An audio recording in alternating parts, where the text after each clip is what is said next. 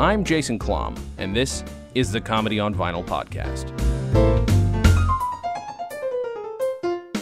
No particular year, no particular album, no particular artist, but my guest is the Reverend Ivan Stang. Thank you so much for uh, talking with me today. Oh, thanks for uh, calling, Jason.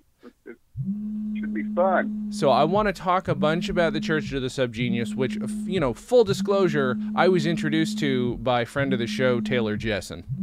Um, so it was only Oh, a few right. years ago. Um, and so I want to dig kind of deep on that, but I do want to talk um, about the comedy albums you grew up with because fortunately you did grow up with a bunch, and I, I don't know if that had a specific influence on the formation of the church or anything else you've done, but let's let's dig into it. Oh, but uh, my parents had a, a not a ton of comedy records, but the ones they had, uh, I heard over and over again. And of course, they were uh, a huge influence long before I was even dreaming of doing anything, any kind of uh, stand up or funny radio or anything myself. Right. Uh, but it's like I, you know, the Three Stooges and the, and the Warner Brothers cartoons that I saw every day after school were also probably even bigger influences. Uh, yeah, I would imagine. So you were born in Um, '53. Am I remember that Yeah. Okay. Yeah, yeah, I'm I'm uh, 65 now. So I mean, that is that is. I mean, the, this is obviously a time period when a, a bunch of people who have influenced pop culture uh, were raised, were born. Um, and there's, I, I want to at some point get into this, but you know, I'm realizing my idea of the 50s is inextricably linked with the perspective that folks of your generation uh, have have given the rest of the world. Like you know, I grew up with uh, let's say Paul Reubens' idea of what the 50s were, or Matt Groening's idea of what the, the 50s were. I'm bringing them up, of course, though, because I know that they're they're you know they're fans of uh, and and at least somewhat associated with the Church of the Subgenius. So I'm wondering. Who gave us this insane idea of the 50s first, or was it something that you guys all agreed was just the perspective of of of certain weirdos? Like, was this just what you all agreed the 50s was? Well, I think we, uh, I think everybody that's roughly in this, th- that part of the boomer, the tail end of the boomer generation, got exposed to the same TV uh, kids shows. Mm-hmm. pretty much. You know, we we we uh, the Three Stooges had just become syndicated all over the country. The Warner Brothers cartoons were shown in theaters and ha- had hit uh, daytime TV for Mhm. kids, and uh, not just Warner Brothers, but of course, you know, Fleischer Brothers cartoons and, and all of that. And uh, uh, I was one of those zillions of, of kids that was an early dinosaur nut from from when I was practically an infant, Uh huh. and it was hard to find dinosaur stuff or anything weird when you were a little kid. Then you know you couldn't just call it up on the World Brain, and you couldn't go. You couldn't even rent a, a, a VHS tape of Sure. anything. You know, you, you just had to wait for things to come on TV.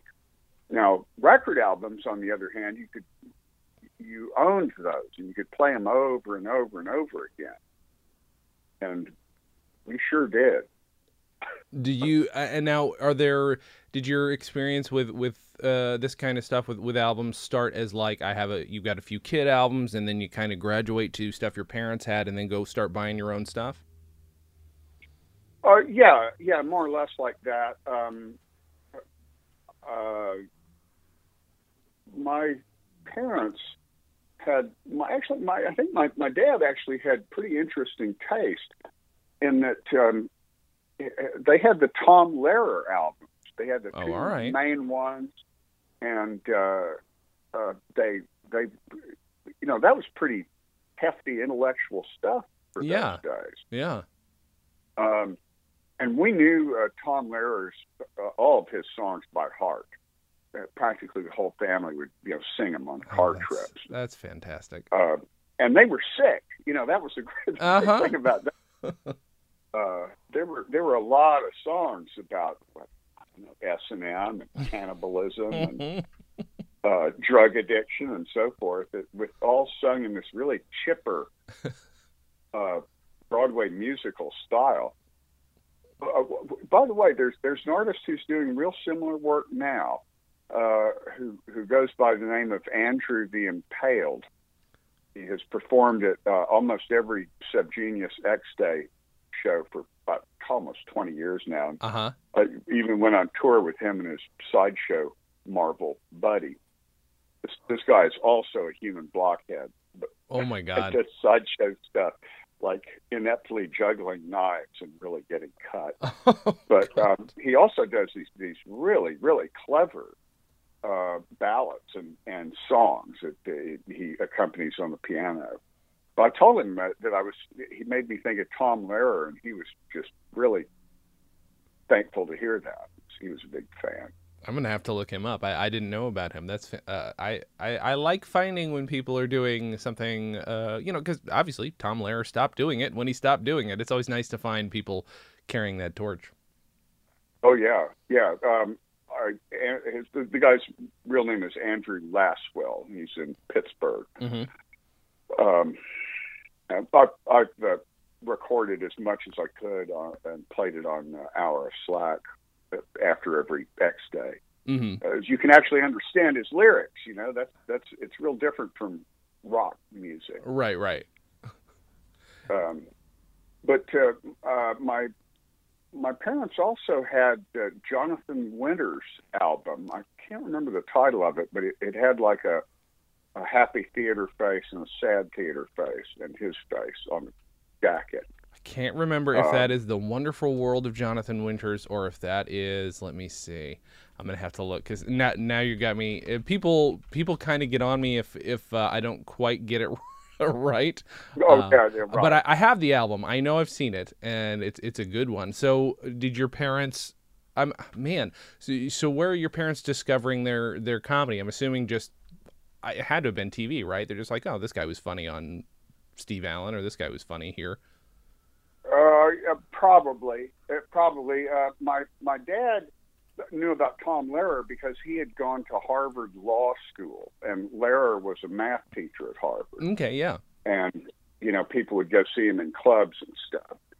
Um, uh, the the the rest of it, I really don't know um, how they got into it, but they would watch stuff like Jack Paar, hmm and he would have these various uh, guests on. Um, Jonathan Winters was one of one of my favorites, and I later lucked into um, some you know unauthorized tapes that were going around uh, sound engineers and audiophile collections, Uh huh. uh, outtakes from commercial jobs they were recording where he would just spin off and improvise um, with these other voice actors. Oh, he he would just kind of take over the conversation. He just suddenly they'd be in the middle of trying to record some commercial for frozen peas, and suddenly he'd be doing this bizarre ass um, uh, subject matter. You know, he'd suddenly turn into uh, like a, a, a real sassy black guy or a real degenerate country boy, Uh huh. you know, or Maude Frickert, the perverted old lady Uh huh. char- character that he had. Um, and later on, uh, I think Philo got hold of some uh, a tape of answer machine messages that Winters left on his agent's phone. uh, you know, he was he was kind of retired, but um, he was still doing some shows, and he would his agent would call him and leave a message, and he'd call back and leave this long, surreal thing that the agent uh, preserved. Um, so uh, I've, I've been really lucky to find that, like what you might call bootleg Jonathan Winters, because he would be a lot more raunchy, uh, political, uh, risque, and he would he would do racial stuff that nobody dares do now. Uh huh. Uh, at least, at least, uh, you know, not unless you're a minority doing a shtick about your minority. Right, right, right, right. Um, you know, I, I a lot of us learned our lesson the hard way with that because people get the wrong idea, no matter how good your intentions are. Sure. Speaking of, of uh, racial stuff and bad taste, my dad was also into brother Dave Gardner. Oh yeah. We had uh, at least three albums of him. They were mostly uh, recorded live in Yep. some little club, and uh, you know his stuff re- really was just what we would now call downright racist Mm-hmm. At times. I mean, he he didn't mean it in a vindictive way, but it's the way people just didn't think about it. You know, it's like uh, he was very very southern. You know, Uh-huh. he he is very much of a southern boy shtick, and uh, he would uh, kind of go off on kind of Uncle Remus type directions at times, where he would be doing dialogue and stuff that uh, nowadays comes off as uh, really pretty offensive and childish. For sure, for sure. But at the same time, he also did a lot of really funny stuff. Now, I had the strange experience of seeing him uh, do a show in Dallas live uh, just a few years before he died. Mm-hmm. This would have been in the uh, early 80s, I think. Yeah, I had started doing the Subgenius thing, but um, and I, I I sent him a copy of our pamphlet number one, and uh, he thought it was real funny. He liked it, and I ended up going to to see his show, which was really different. I suspect that he might have been jacked up on speed of some kind Oh my god. but he he he would go off on so many tangents. He just stood there and talked for an hour, and he kept going off on all these tangents. And I was thinking, is, is he going to ever come back to these and wrap them up? And he did. Wow. Every single little one, he pulled back in. By the end of the show, he pulled them back in and followed up on them all. Wow. I think I had I had taped it. Unfortunately, there was somebody right next to me guffawing, which kind of wrecked the oh man. audio in a way. Damn. It. But um, but you know, I was able to, to really listen back to it. And in fact, I, I gave him a. Co- he asked me if I if, if he could get a copy, and I gave him one. That's fantastic. Um, Yeah, he had uh, D magazine gave him a real bad write up and called him a racist. He was he was real angry about that. sure. On the other hand, he he was asking for it. Right. You know, Right. what he was doing really was pretty bad taste. But at the time, he was still doing it. Right.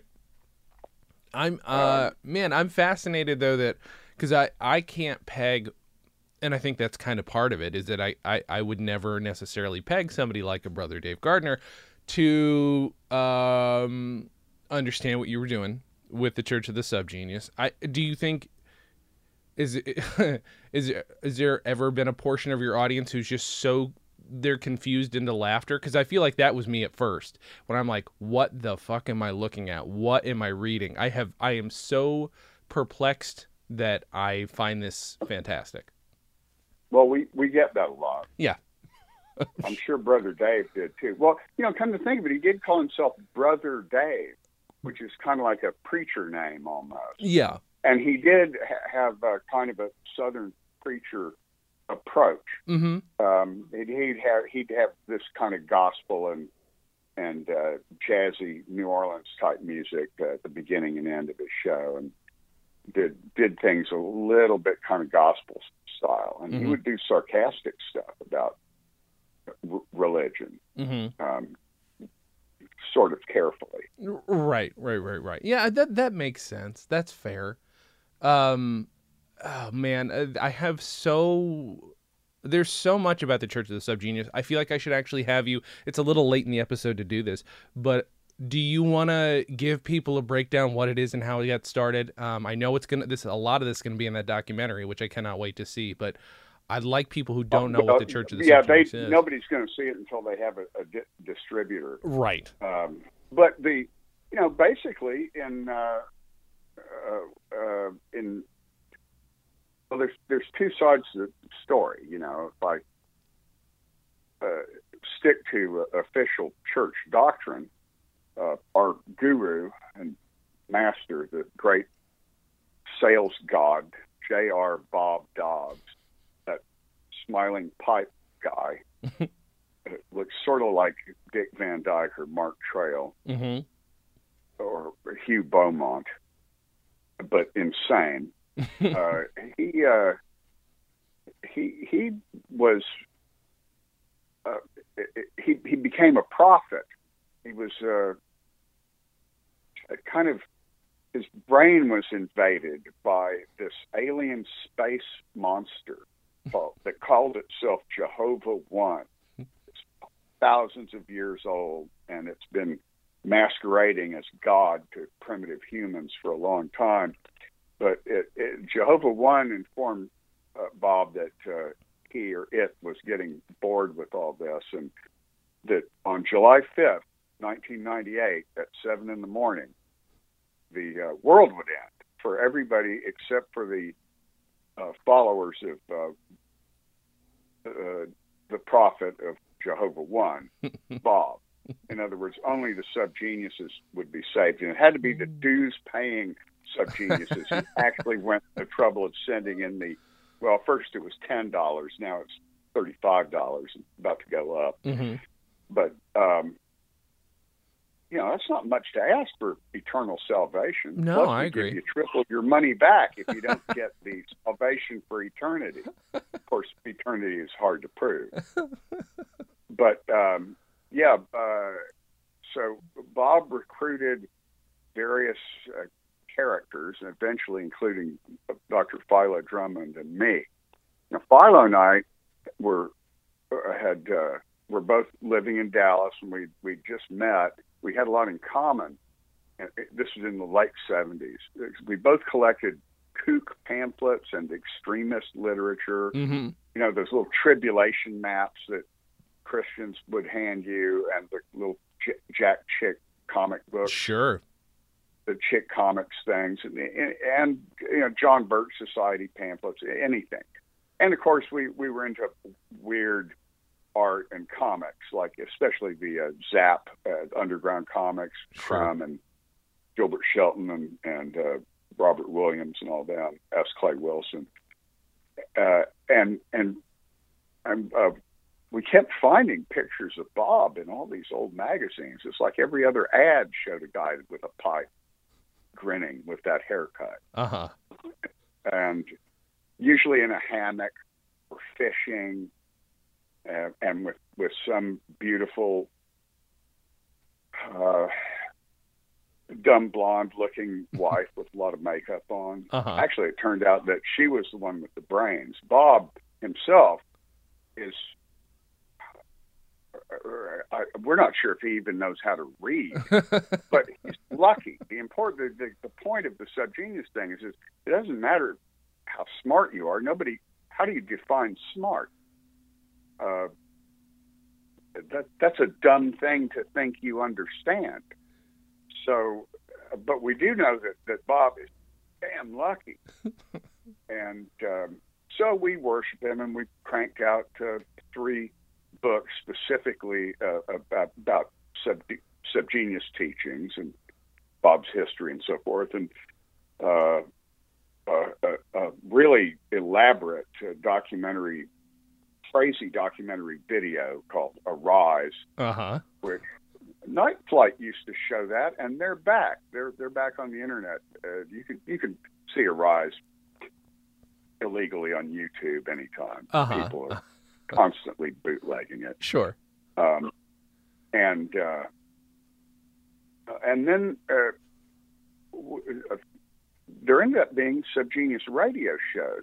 The first one was uh, Puzzling Evidence on KPFA in Berkeley.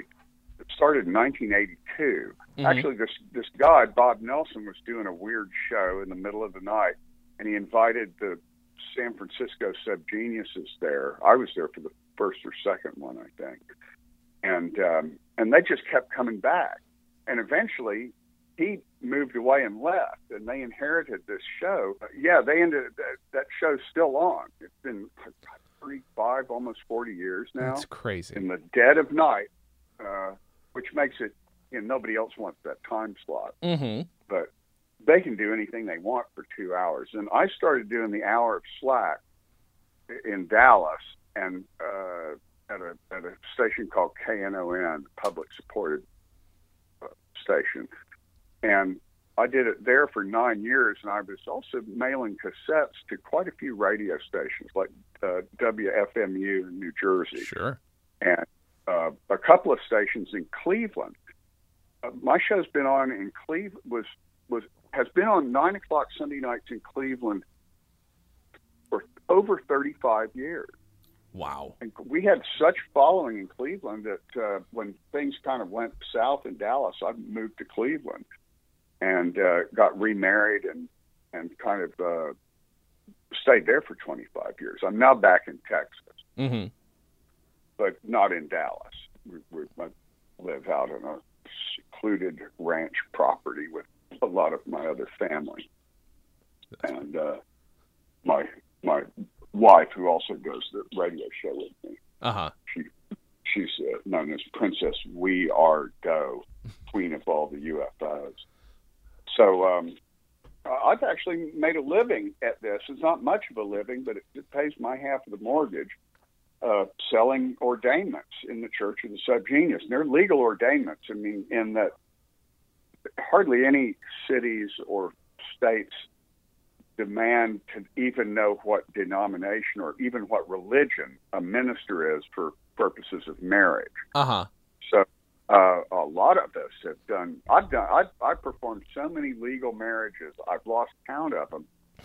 And um, if they're not legal, then a lot of them wasted money on divorces. That's where the, that's where the real money is. Actually, you know, the lawyers. Lawyers do a lot better than the preachers.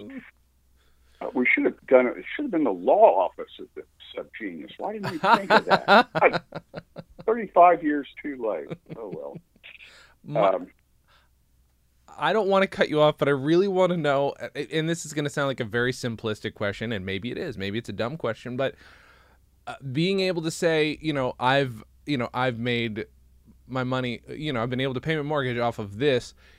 The Church of the Subgenius is so much of this that I mean, I feel like maybe trying to define it is is a mistake, but it's very funny. Uh, it, it, it's it's also a movement making fun of movements. It's it, it's a little complicated. Is it comedy? Do you want to include it in there? Is your do you want to include the show you do in the category of Sure. comedy? Why not? Yeah. Why, why not both? You know, why, it's why can't it be comedy and, uh, uh, you know, fire and brimstone warnings? Mm-hmm. Yeah. Why not both? there's, there's, there, who's making the rules on that? Now, Exactly. what, I agree. Where, where it gets complicated is that it has a tendency to actually turn into what it's making fun of. Uh-huh. There's some people who get really cultish about it, and they take it. They they understand that they're not supposed to take it seriously, except they don't understand, and they do they do end up getting too wrapped up in it to the point where they'll uh, get very angry about somebody else who isn't being a proper subgenius. Now, of course, to me and Philo and the other old timers, that's just ridiculous. Uh huh. I mean, the first thing any of us did was come up with our own schism Mm-hmm. And start blaspheming Bob, you know, just to prove that we could be free of his baleful influence. Not that we are, but we pretend to be. Of course. Of course. Uh, we pretend to be free and in bondage. I have no idea where we're really at. I just know I just know that it's really been fun this whole time. I- I've gotten to the point where uh, I, yeah, I've been doing this for almost forty years, and I step out of character a lot more than I used to. Sure. Part because I'm sick and tired of, of people b- taking it too seriously Of course. Yeah. you know i uh, and recently, uh, this um, nice uh, film person, Sandy Boone in Austin, who uh, used to be married to one of the early subgenius buddies of ours, but he died in 2001. She kind of came back to the project as a filmmaker and has finished this documentary about the church that really she did a great job because uh, on the one hand it's really funny everything in it is true Mm-hmm.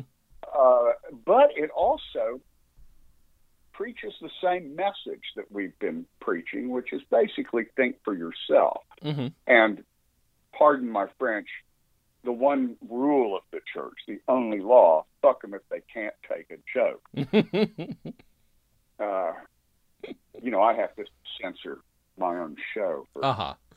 public stations. Uh, although the internet version is uncensored.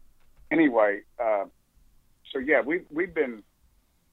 None of us were ever what you'd call professional comedians. I've probably done more of what you might call stand up than most of the the uh, other ones, or at least I've done it con- more continuously. I don't Mhm. do it much anymore. But the funny thing is, it was never in comedy clubs. I've never actually set foot in a single comedy club, Wow. except I think I, I did see a some sort of a fundraiser that Paul Krassner did in Cleveland. That was the closest thing to a, a, a comedy club show that I've ever been to. Um, and I, I really don't listen to many of my contemporaries. Uh, I when I finally first heard Bill Hicks, I was so ashamed of how much better he was than than I was that I, I just kind of went I don't I can't I can't afford to listen to this guy because I'm going to start unconsciously copying him. Of course. Yeah. Um, I had uh, I, I did when I was much younger. I did listen to a lot of Lenny Bruce. He'd been long since dead, but I had his uh, Carnegie Hall double album and a bunch of other stuff, and I just I I listened to those all the time. He was a big influence because he would just stand there and talk about real stuff, and switch back and forth between absurd skits and real real things. Mm-hmm. And I thought, well, I like that. Uh, George Carlin was another one that I thought was so good, I better not listen to him Really. because I just, yeah, I just end up copying him. So what we, we I, I was more influenced by things that weren't quite like stand up, the the Firesign Theatre, Mm-hmm. um, that weird, weird guy, Brother Theodore, Yeah. Oh boy. and uh, musical things like uh, Frank Zappa and uh, the Bonzo Dog Band. Yes. uh, those those were in in some ways I probably ripped them off more than any given stand up comics.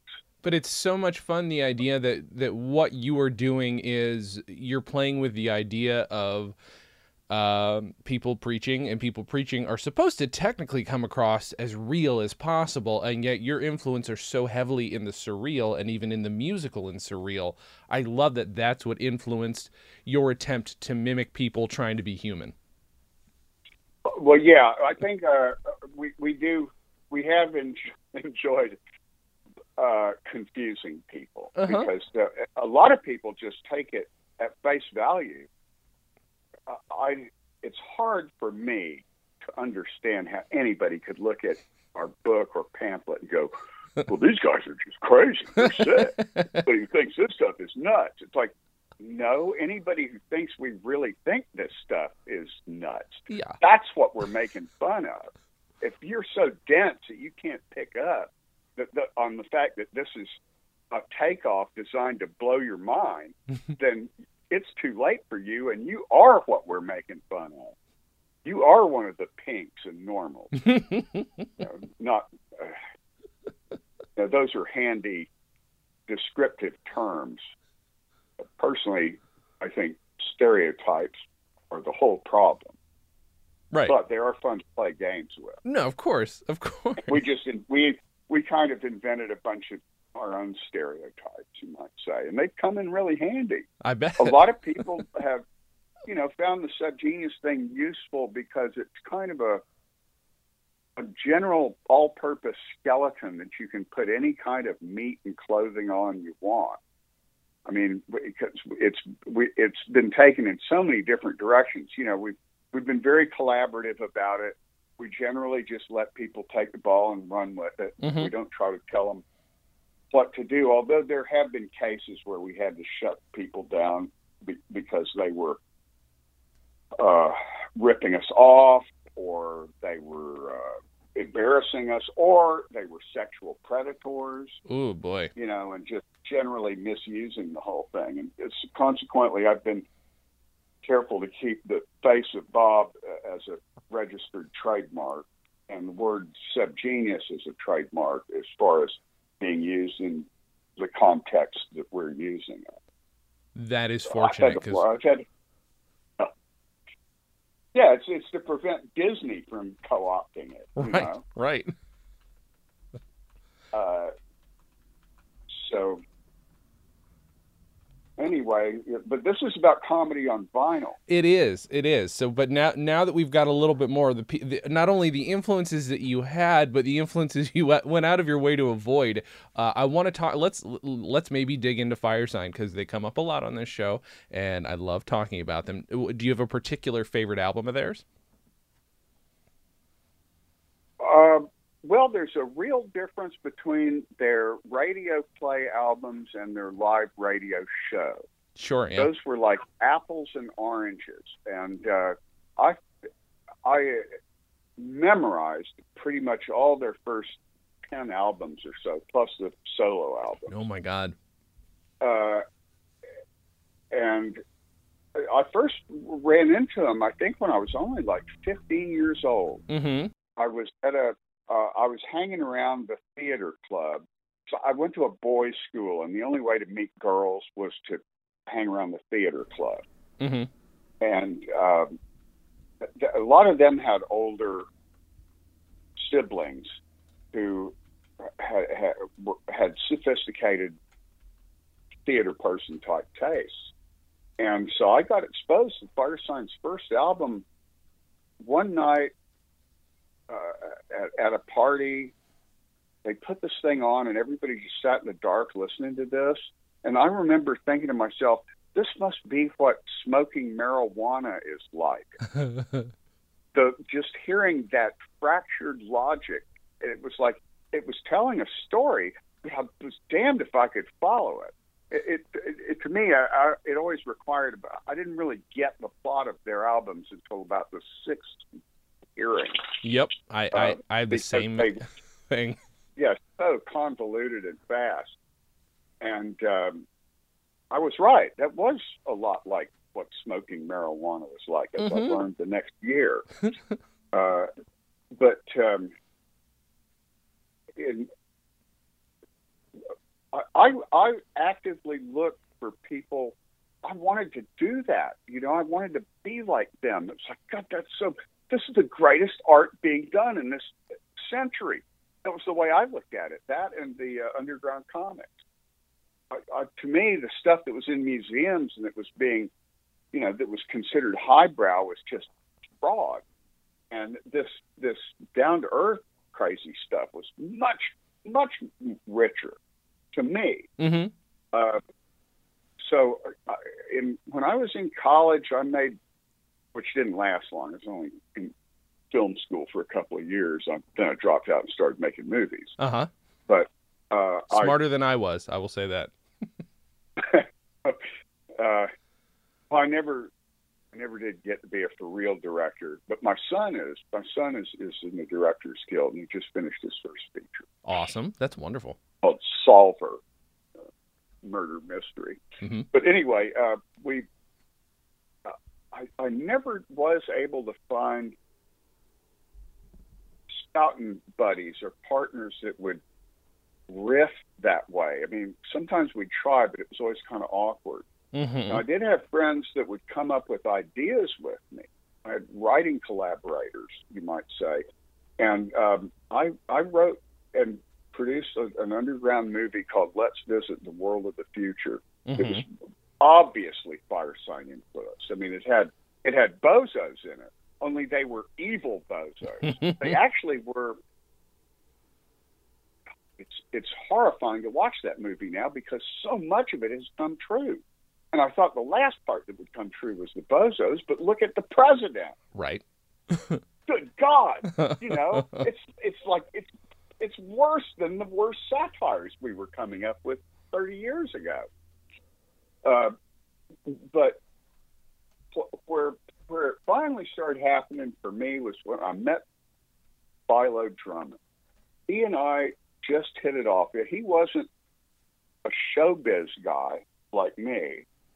I mean, I had been, you know, I had become a filmmaker at that point, and, and I was, I was really trying to do animation and all kinds of things, uh, creative stuff.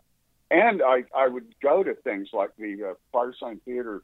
There was a sort of conventions with the Papoon for President thing in the, Yeah. around 1976. There was a convention in Kansas City for Papoon, and David Ossman was at that. And that was the first time I ever met one of my heroes Yeah. he was so friendly and put, he and his wife Tiny put me, put us everybody at ease.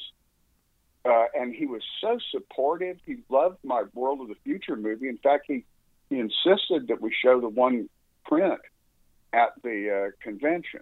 Although there's a, a rough part near the end that he he says he can't watch hmm uh, Bozo, Bozo mating season.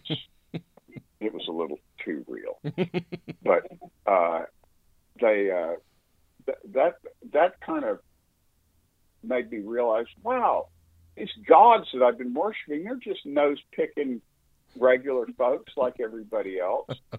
Um, uh, I, I I also got to meet Ray Harryhausen around Wow. All right. one of my heroes, and he was a real friendly, sweet guy. And um, uh, but, but when Philo, I started hanging out with Philo, and we just come up with goofy ideas, and we came up with the subgenius thing together, and I just went absolutely nuts with it. We both did. We just we couldn't stop coming up with ideas for it. It was like a it was like a mathematical formula of how to design a cult hmm only we were stealing the most absurd stuff from all the successful ones the masons the scientologists rosicrucians uh, you know we uh, mixing all that together with comic books and monster movies and dallas insane dallas radio preachers we uh, started getting tapes well these the people associated with the underground comic books uh, paul mavrides jay kinney who were artists working at Last Gasp and Ripoff, respectively. Uh, they knew this puzzling evidence guy who did audio collage stuff and improvisational recording. Where it's like he'd go to Disneyland, but he'd be narrating it as if he was somewhere else, in some outer space or something, you know. And we started getting tapes from him, and so we started do, kind of doing the same thing back. Philo and I would go out driving around and uh, we would we would turn the most mundane things into science fiction or surrealism just because it was just audio. Nobody could see what Yeah. we, we were really looking at a wino rolling around in the gutter, but we describe it as something completely different, or we have an whole whole interview with him, one of Uh-huh. us being the wino, that kind of thing, and and uh, we just we it was easy when it was when it was us, and uh, some folks in Arkansas decided, oh, these guys think they're weird. Let's show them what really weird really is, Arkansas style. then they ended up being the group we called Doctors for Bob, and uh, they were even nuttier than us hmm and more out of control. And, and uh, pretty soon, I mean, there was only like a dozen of us the first year or so, but it seemed like a small army Yeah. because uh, I was a professional editor of audio, video, text, you name it. You know, I'd been doing that since I was 10 years old. And so I was the one who ended up pulling this stuff together and kind of formalizing it generally. You know, my friends would come up with these funny things, but I was the one who wrote it down. and on a piece of paper and then typed it up and worked it into the other stuff later. Mm-hmm. Um, so in some respects, I was kind of the ringleader. Um, although f- now that Philo's retired from his day job, and I'm just tired of doing subgenius stuff, he's actually probably more active than I am. Mm-hmm. In fact, he's running a, a channel on Roku. It's a sub channel you might say. There's there's a channel called OSI 74, uh-huh. run by the horror host Mr. Lobo, and Mr. Lobo he he shows all kinds of other horror hosts, kind of MST 3000 sort of approach uh-huh. Uh, to bad movies and things. Well, he contacted Philo and said, "Hey, would you guys like to have part of our channel?"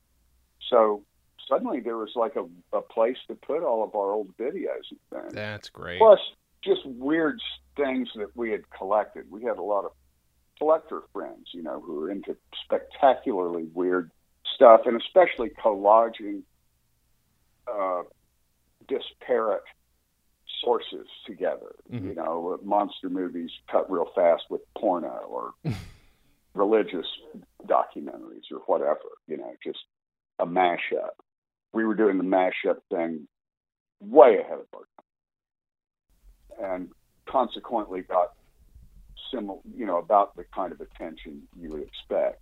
None. People just didn't get it. You know, hardly anybody did, but the ones who did jumped in. You know, so it's always been this small, kind of secretive army. We, it, by definition, it can't be big time. That would wreck it. Sure you know, the whole point of it is that it that it, it's for weirdos, and we're serious about that. Yeah, it really is for weirdos, and I tell you, I have met some of the most interesting, wonderful people, and some of the scariest, creepiest people because of this thing. Um, had some some real adventures. Do you think listening to uh, any uh, the Firesign stuff, as ironic as this might sound, gave you some kind of focus? Did it ever help, like, make you realize more of what you wanted to do, or did, was it the way oh, yeah, I am? Yeah. Okay. I sure as hell did. I wanted to be like them. You know, I, that was to me, that would be the greatest thing in the whole world. Uh, that and them and the underground comic books people. Oh, and another another group that I really admired just uh, by secondhand experience because of Tom Wolfe's book, The Electric Kool Aid Acid Test, mm-hmm. I really admired the Merry Pranksters. Sure. And uh, Ken Kesey. And I, it, it, when I was 18, I wanted to be, you know, it's like I wanted, I wanted to be accepted by the pranksters and the underground comic book artists and the Firesign Theatre. By God, by the time I was 26 or 27, they they considered me one of their buddies. It was like a dream come true. It wasn't making any money, right? But I was getting validation from everybody that I most admired. I couldn't. Uh, R. Crumb was sent a copy sent a copy of, of our first pamphlet. I figured that guy would hate it like he hates everything. Uh-huh. but he he reprinted it in the first issue of Weirdo. Oh which uh, really was a huge boost for us. Of That's course. a whole lot of people first saw it.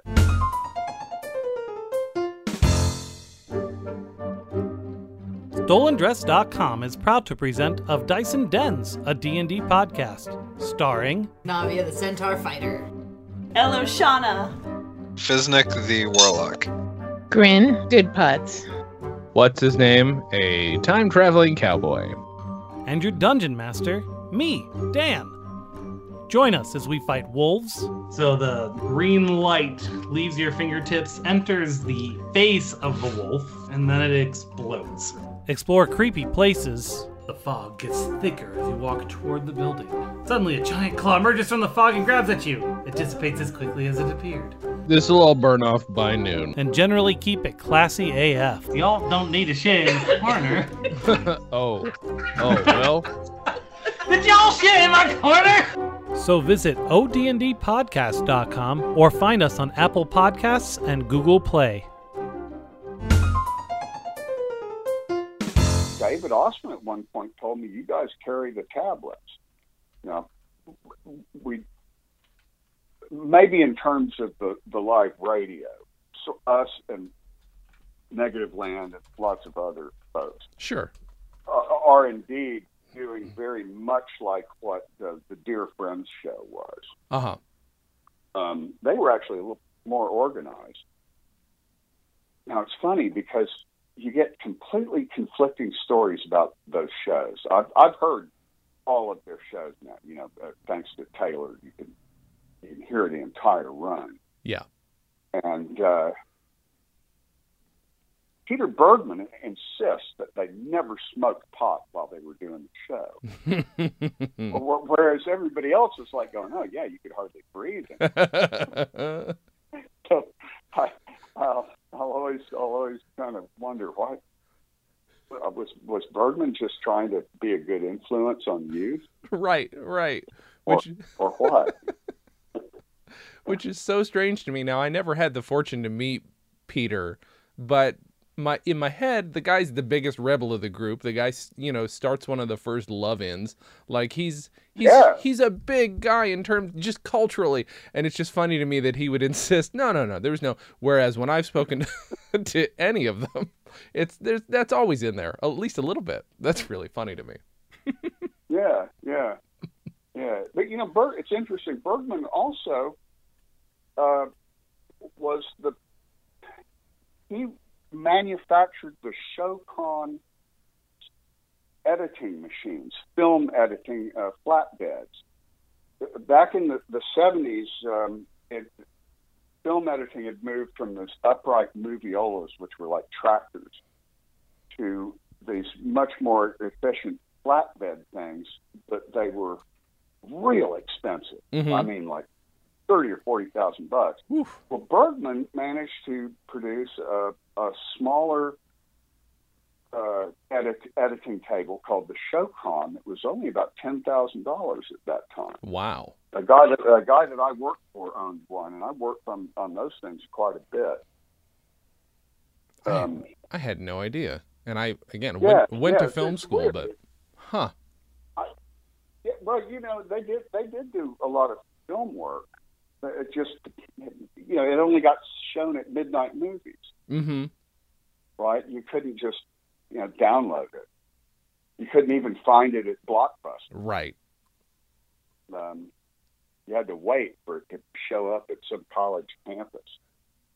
You know, there is this. Uh, there's an. Uh, there are, I think, obvious parallels between your stuff and between Firesign stuff that do not in any way reek of stealing. They reek of what everybody else is, which is heavy influence, and which is why Yeah, you know what. Which is why I, I very much like your stuff because it's like, oh, this feels like Firesign, but it's also its own thing.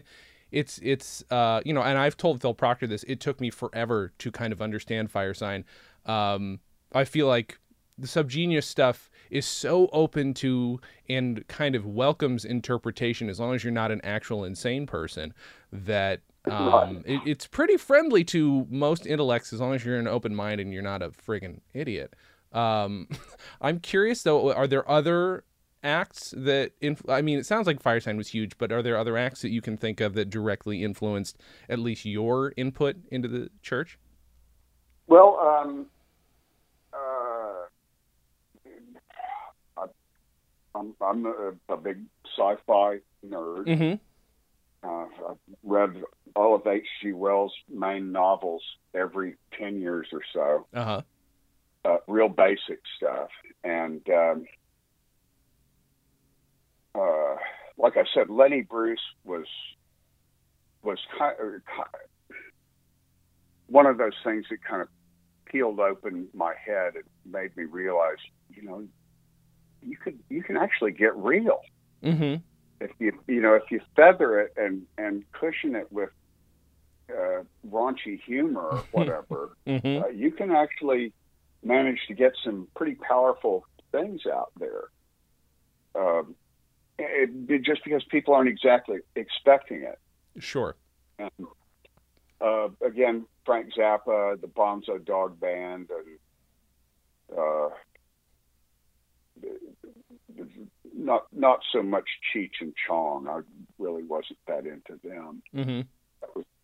That was too normal. mm-hmm. Now, when I was a kid, back to the original vinyl stuff. Yeah. Um, my my dad also had I think one of Bill Cosby's early albums, and I remember the title of that one was "Why Is There Air," Yep.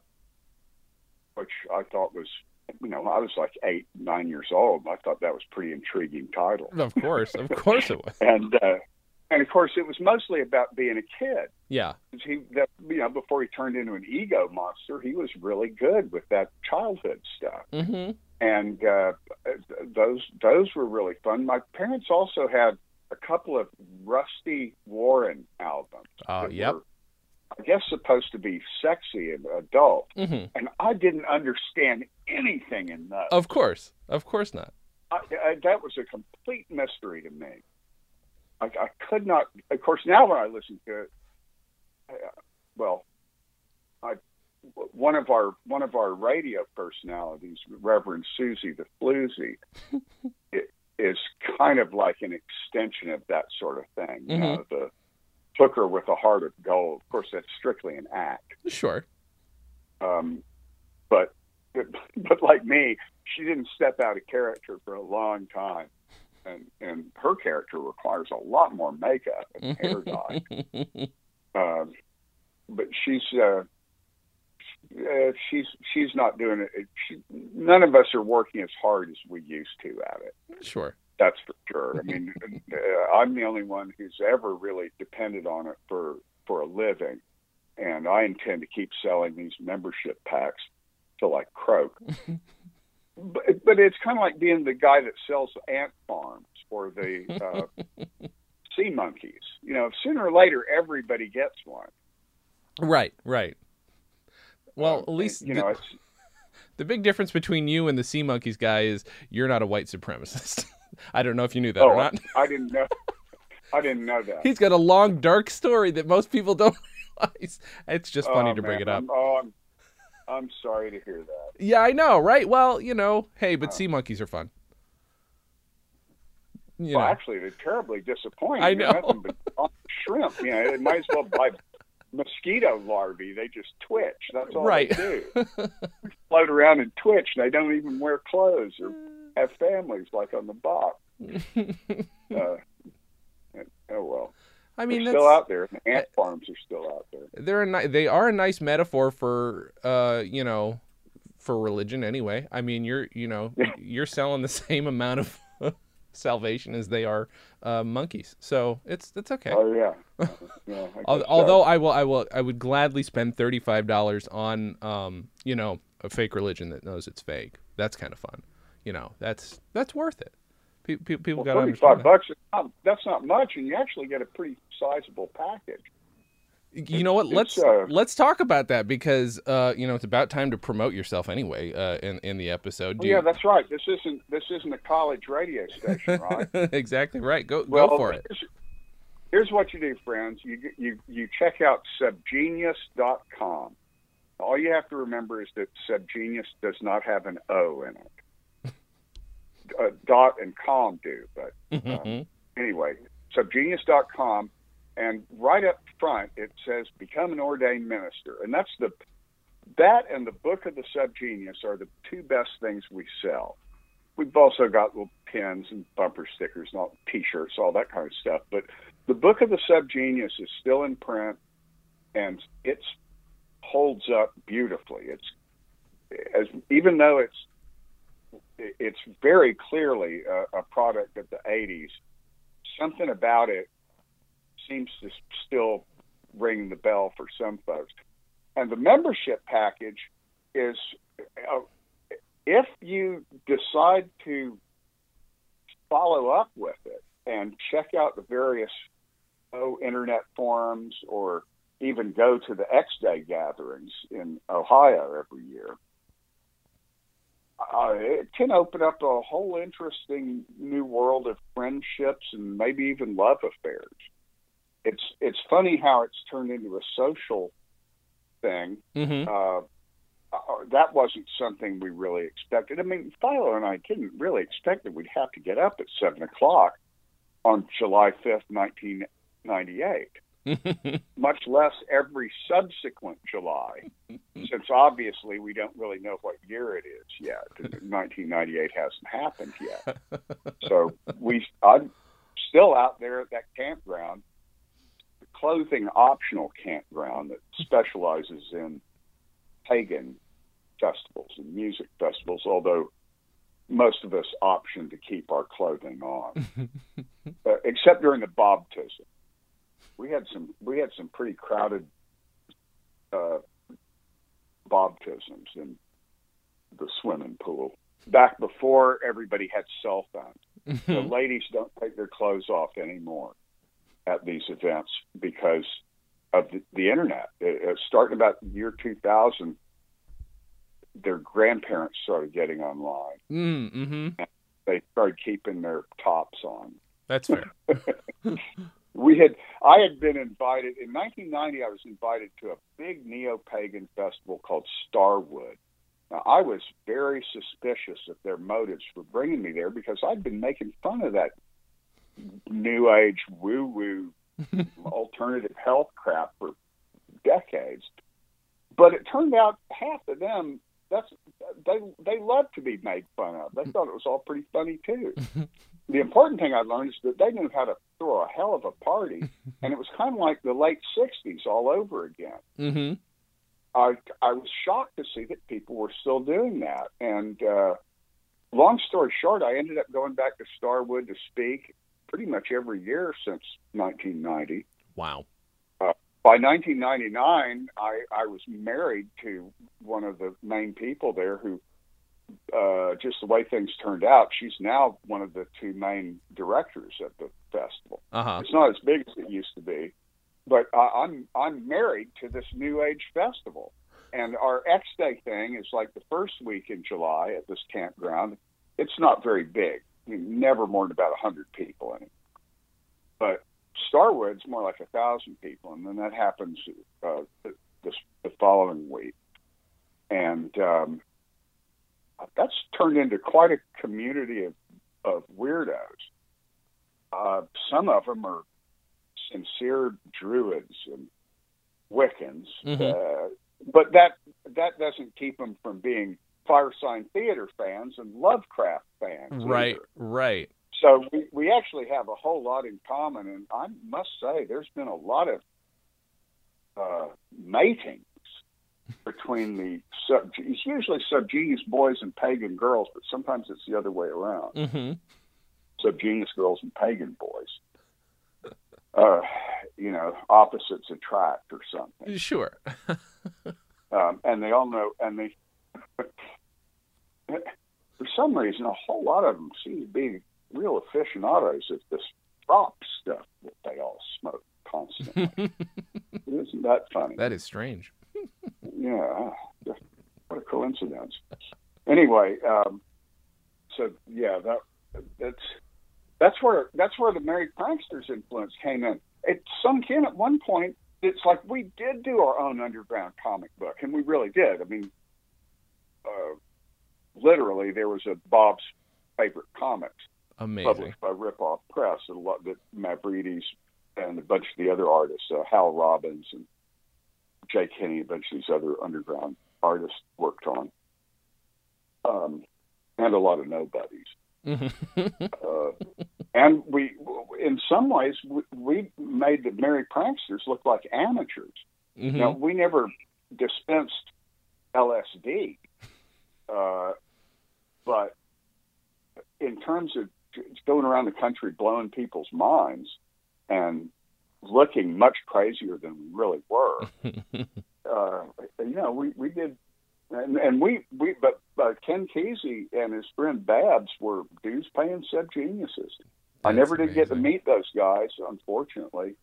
Uh, so I was basically too poor most of the time Sure. to just up and travel. Right. Right. Uh, but uh, we we had always uh, meant to, to get together. And I just learned that Kesey's son Zane has been selling unauthorized subgenius stuff uh, in the form of blotter acid paper with Dobbs heads printed on it. He Oh also sells blotter paper with with other designs, you know, Grateful Dead and stuff like sure, that. sure. Sure. It doesn't have LSD on it. It's just the blotter paper. It's just a nostalgia thing. Mm-hmm, mm-hmm. Uh, but uh, but I, I thought about it for a second. I went, oh well, I'm, if it's Zane Kesey, I'm not mad. right. I owe them.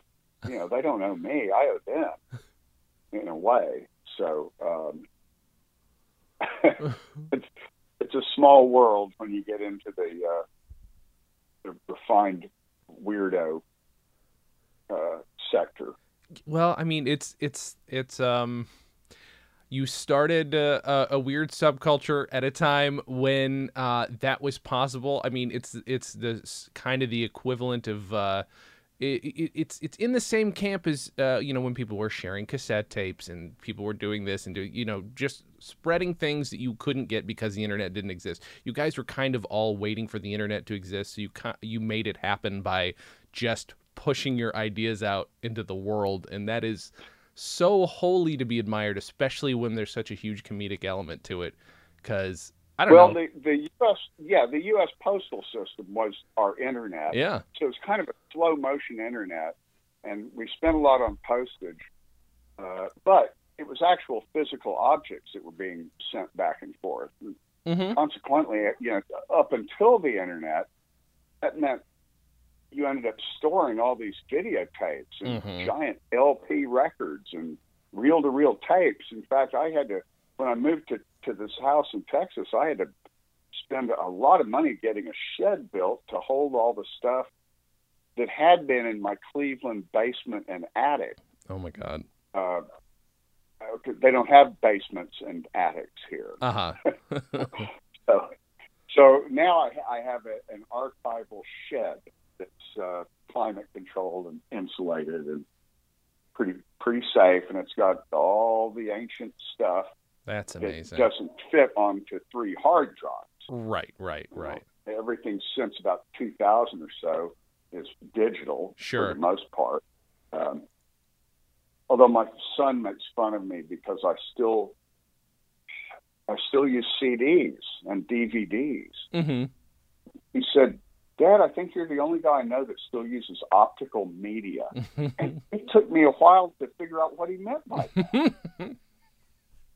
he meant CDs and D- and data DVDs. You know, Uh-huh. I was like, "Oh, that's right. Everybody just streams. Everything's on drives now, hmm or the damn cloud, which I don't trust two seconds." I really don't either myself. Maybe I'm maybe I'm older than I think I am, but yeah, I don't. Uh, same same situation. Well, either the either the sun or the Chinese could erase everything if they really wanted to. hmm Um, and I, I, I was uh, speculating about that. I had just been reading about solar flares of the past. That if it happened now, it probably would shut down the whole internet, Yeah. cause terrible destruction in a way. And I thought, wow, 25 years after that, the entire population of the U.S. will be nothing but bikers and Amish. and then 25 years after that, it'll just be Amish bikers. Because everybody else is just, you know, collapsed. Of oh my course. God, Facebook. I just can't get on Facebook. I'm to kill myself.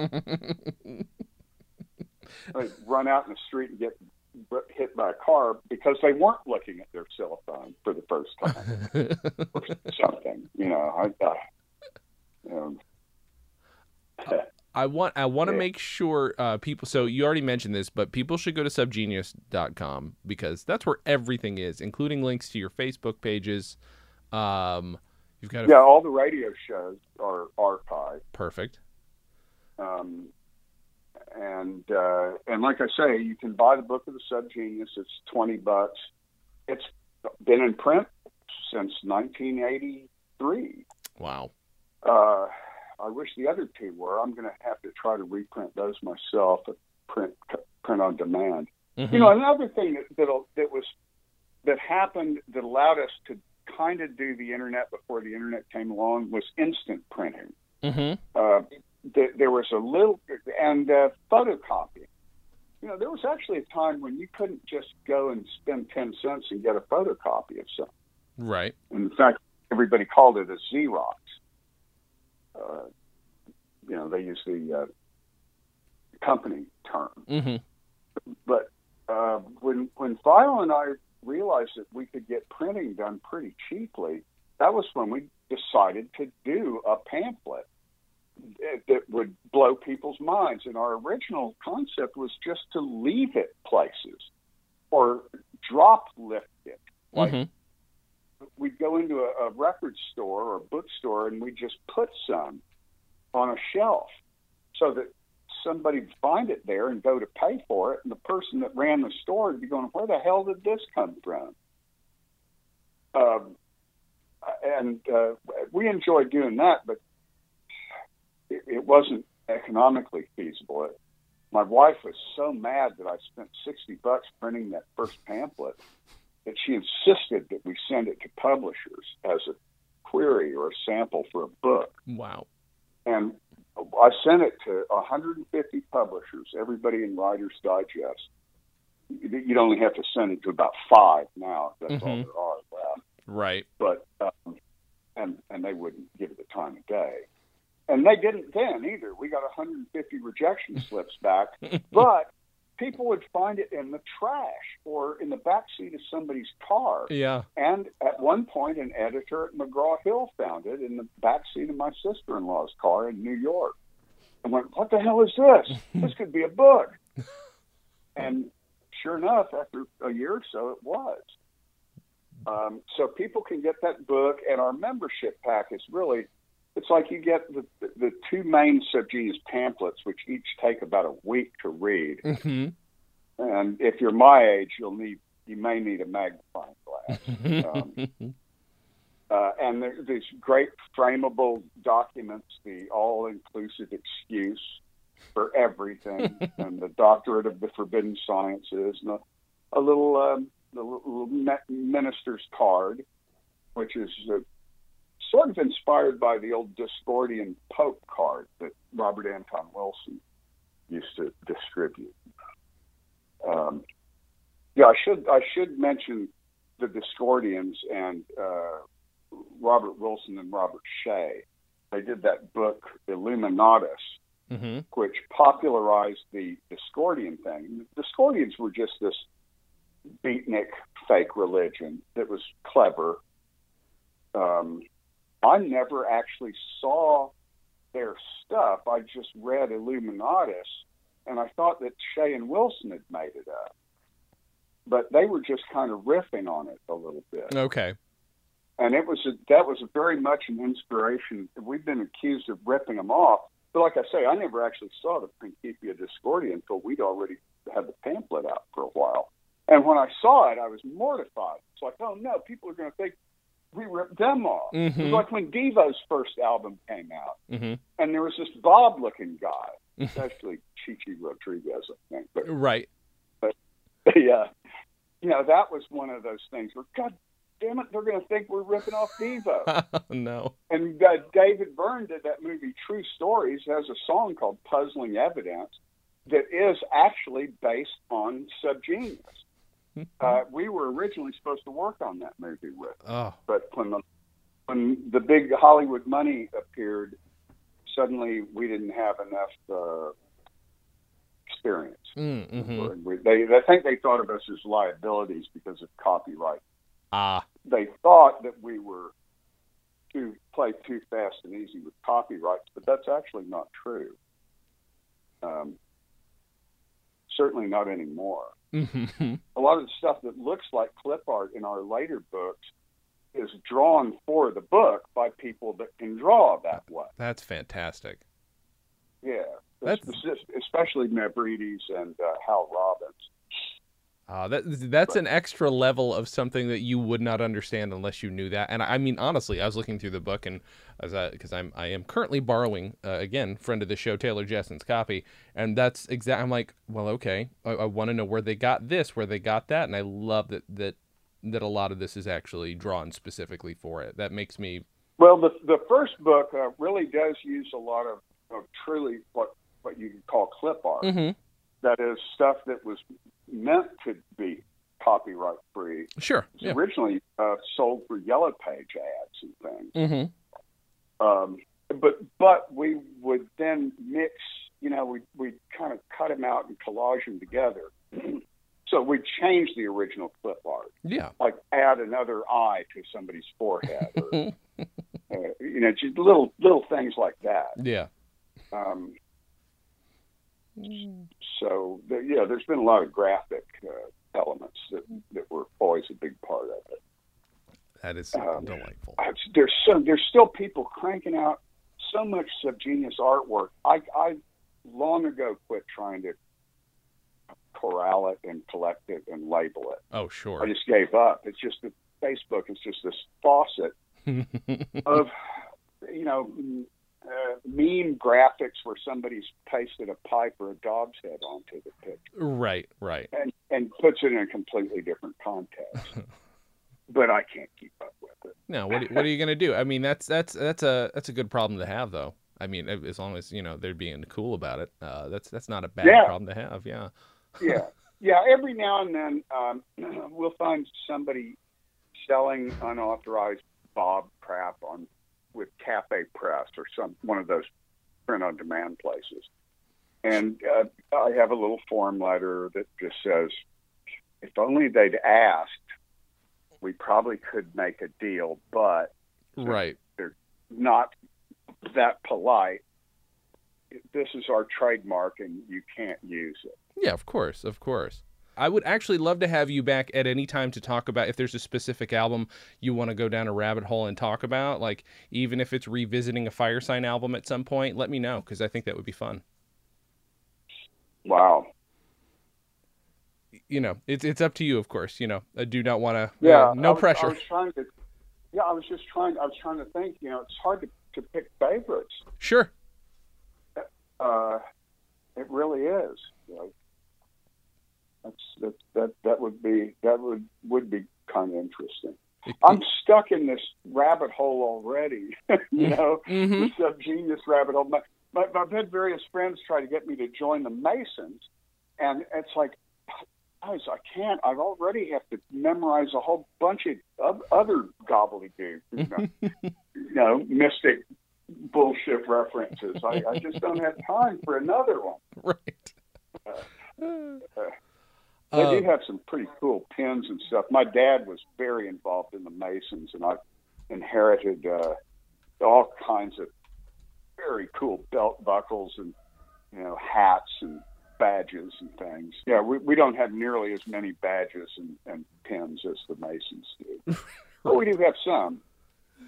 Um, well, I, I very, very much appreciate you talking to me about this because the history of it is something I've been interested in because it's just like when you, when you see something's words and icon iconography, and even if you see a rise, like it is it is its own thing. But to me, no, I, I like knowing the history behind it as well because it adds it adds a, a layer to it. So I appreciate you you know dropping the veil for for a bit on it because it's it's fascinating to me.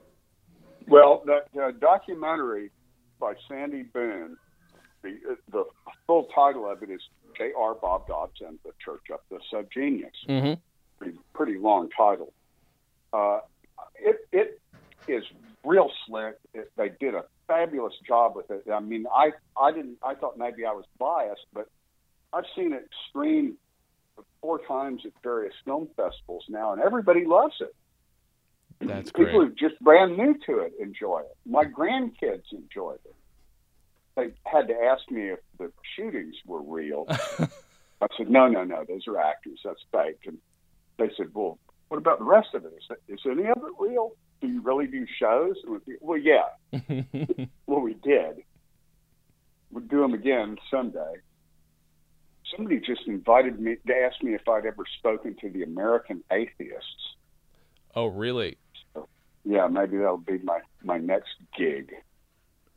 Uh, there was a time when when I was getting paid like fifteen hundred bucks to yell in a nightclub for an hour, Mhm. uh, but that actually turned out to be more trouble than it was worth. I need a I need more than fifteen hundred bucks to, to get my old bones onto airplanes and motel rooms again. Oh, I'm actually in pretty good shape. Mhm. I mean, relatively.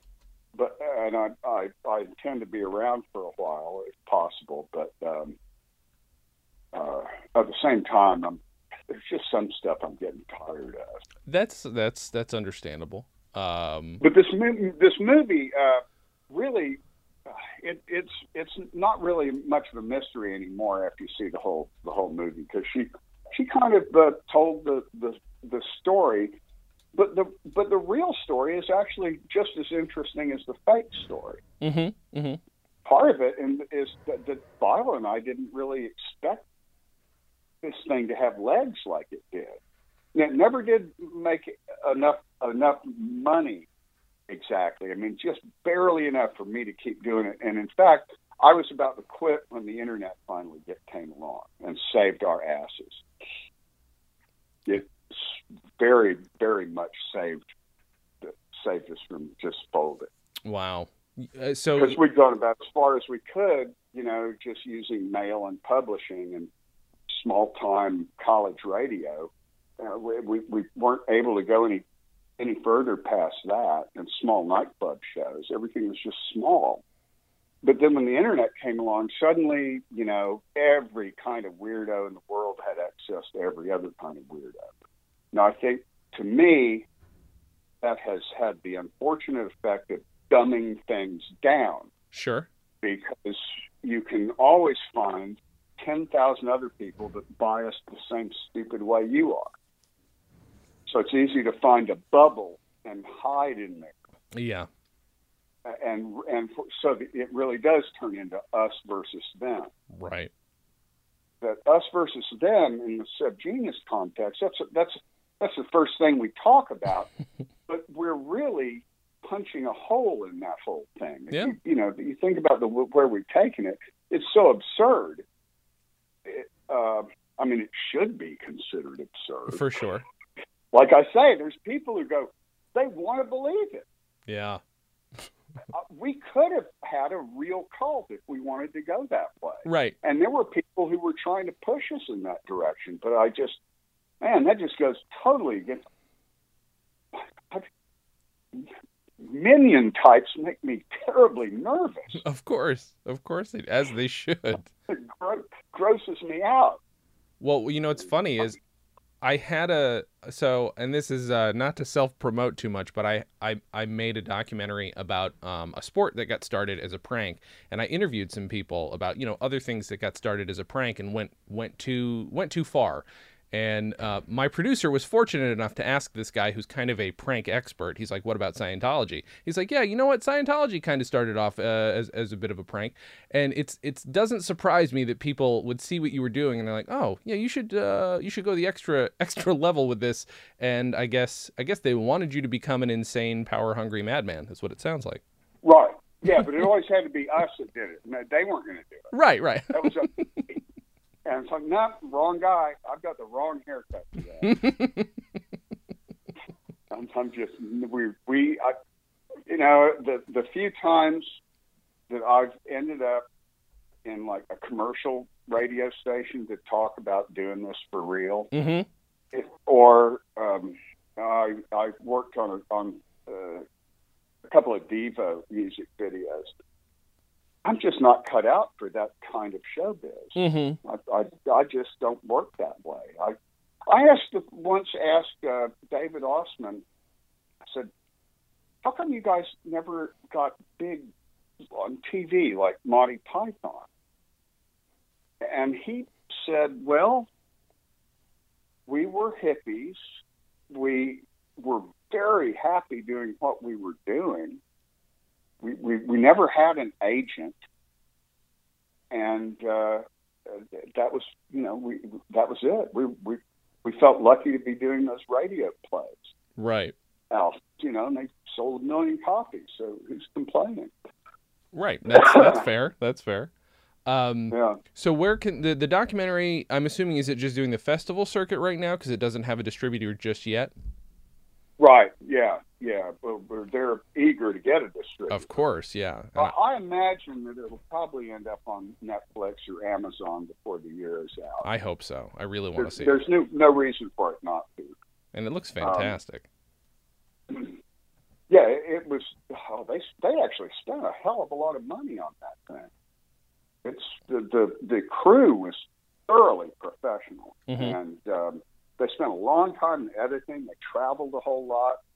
They got some great interviews with um, a few celebrities. They got Penn Jillette said fabulous stuff about us. Uh, the movie director Richard Linklater, who did Slackers, hmm is a, a friend of uh, the director Sandy Boone, and he said real nice things. Uh, they had us at Jerry Casale's place, uh, Devo, and Jerry threw in some good stuff.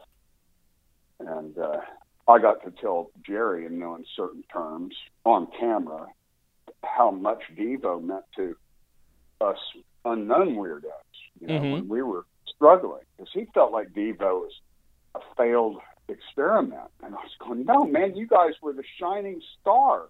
Yeah, You proved that weirdos could really get somewhere. of course. Practically invented music videos. And you know, he, he just about cried. It was like nobody told him that Ugh, in a long time or something. that's insane.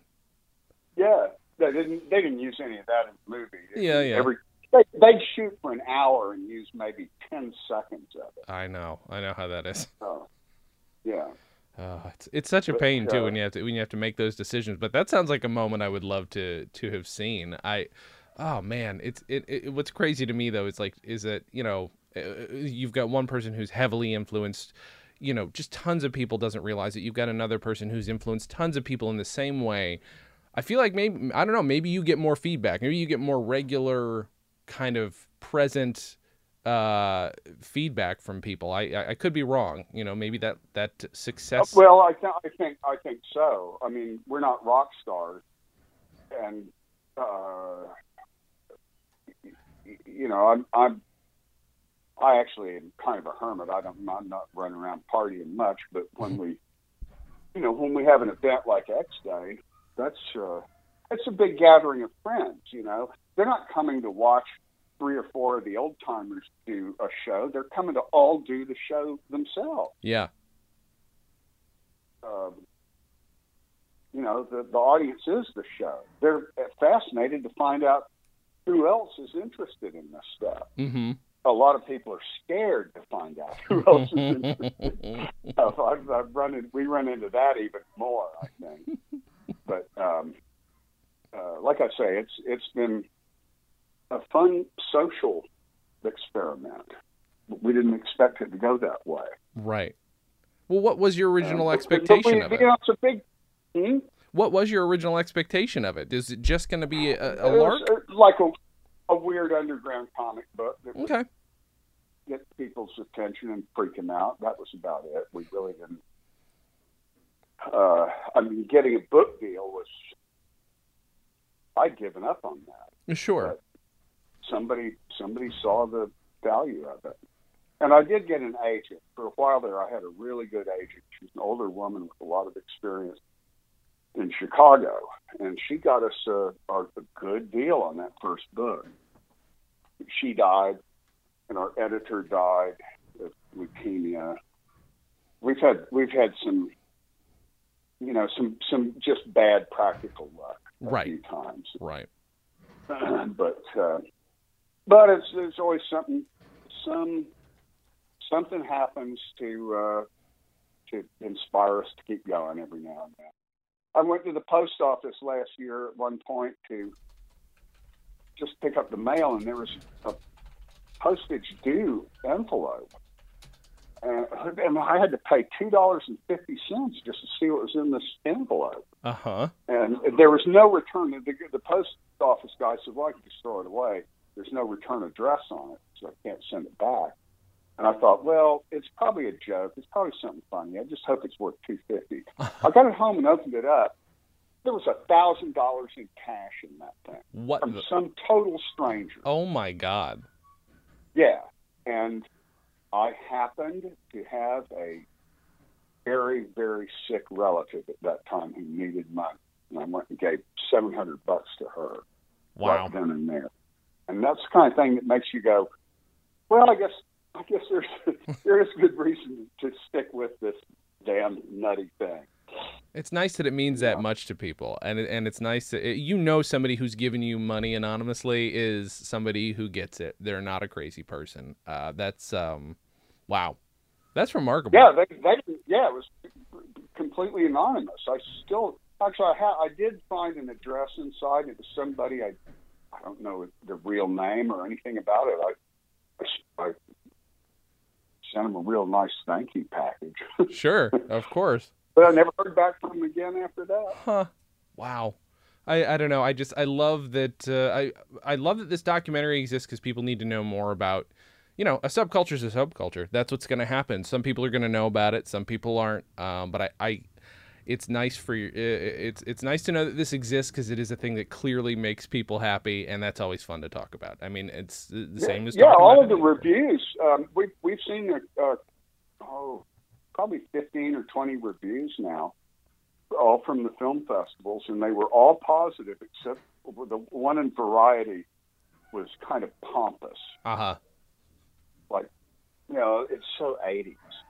Like, Oh, oh, geez, sorry, we make fun of '80s stuff in the '80s. what the hell? That's, Yeah. that's, that's I mean, the documentaries the- talk but- about stuff in the past. What the fuck are they thinking? Like, of course it's Yeah. gonna. Wow. Yeah.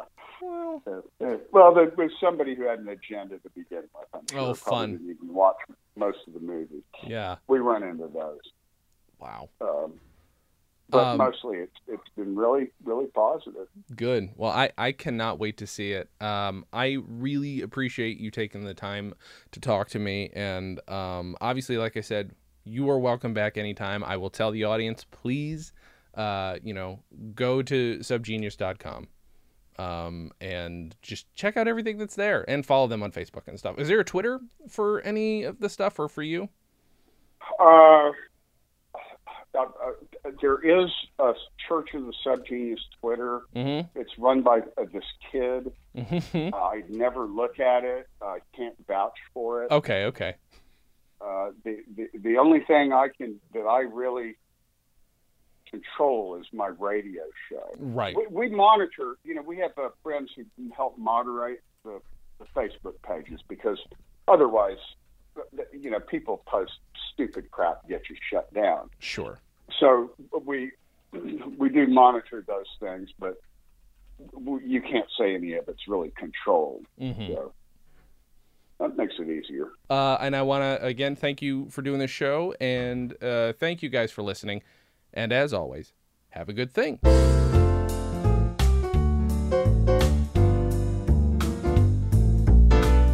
Comedy on Vinyl is a production of Stolen Dress Entertainment. It is produced by Mike Worden and is hosted and edited by Jason Klamm. Our theme song was composed and performed by Richard Levinson. You can email us at podcast at comedyonvinyl.com. You can also send snail mail to Stolen Dress Entertainment, P.O. Box 805, Burbank, California, 91503.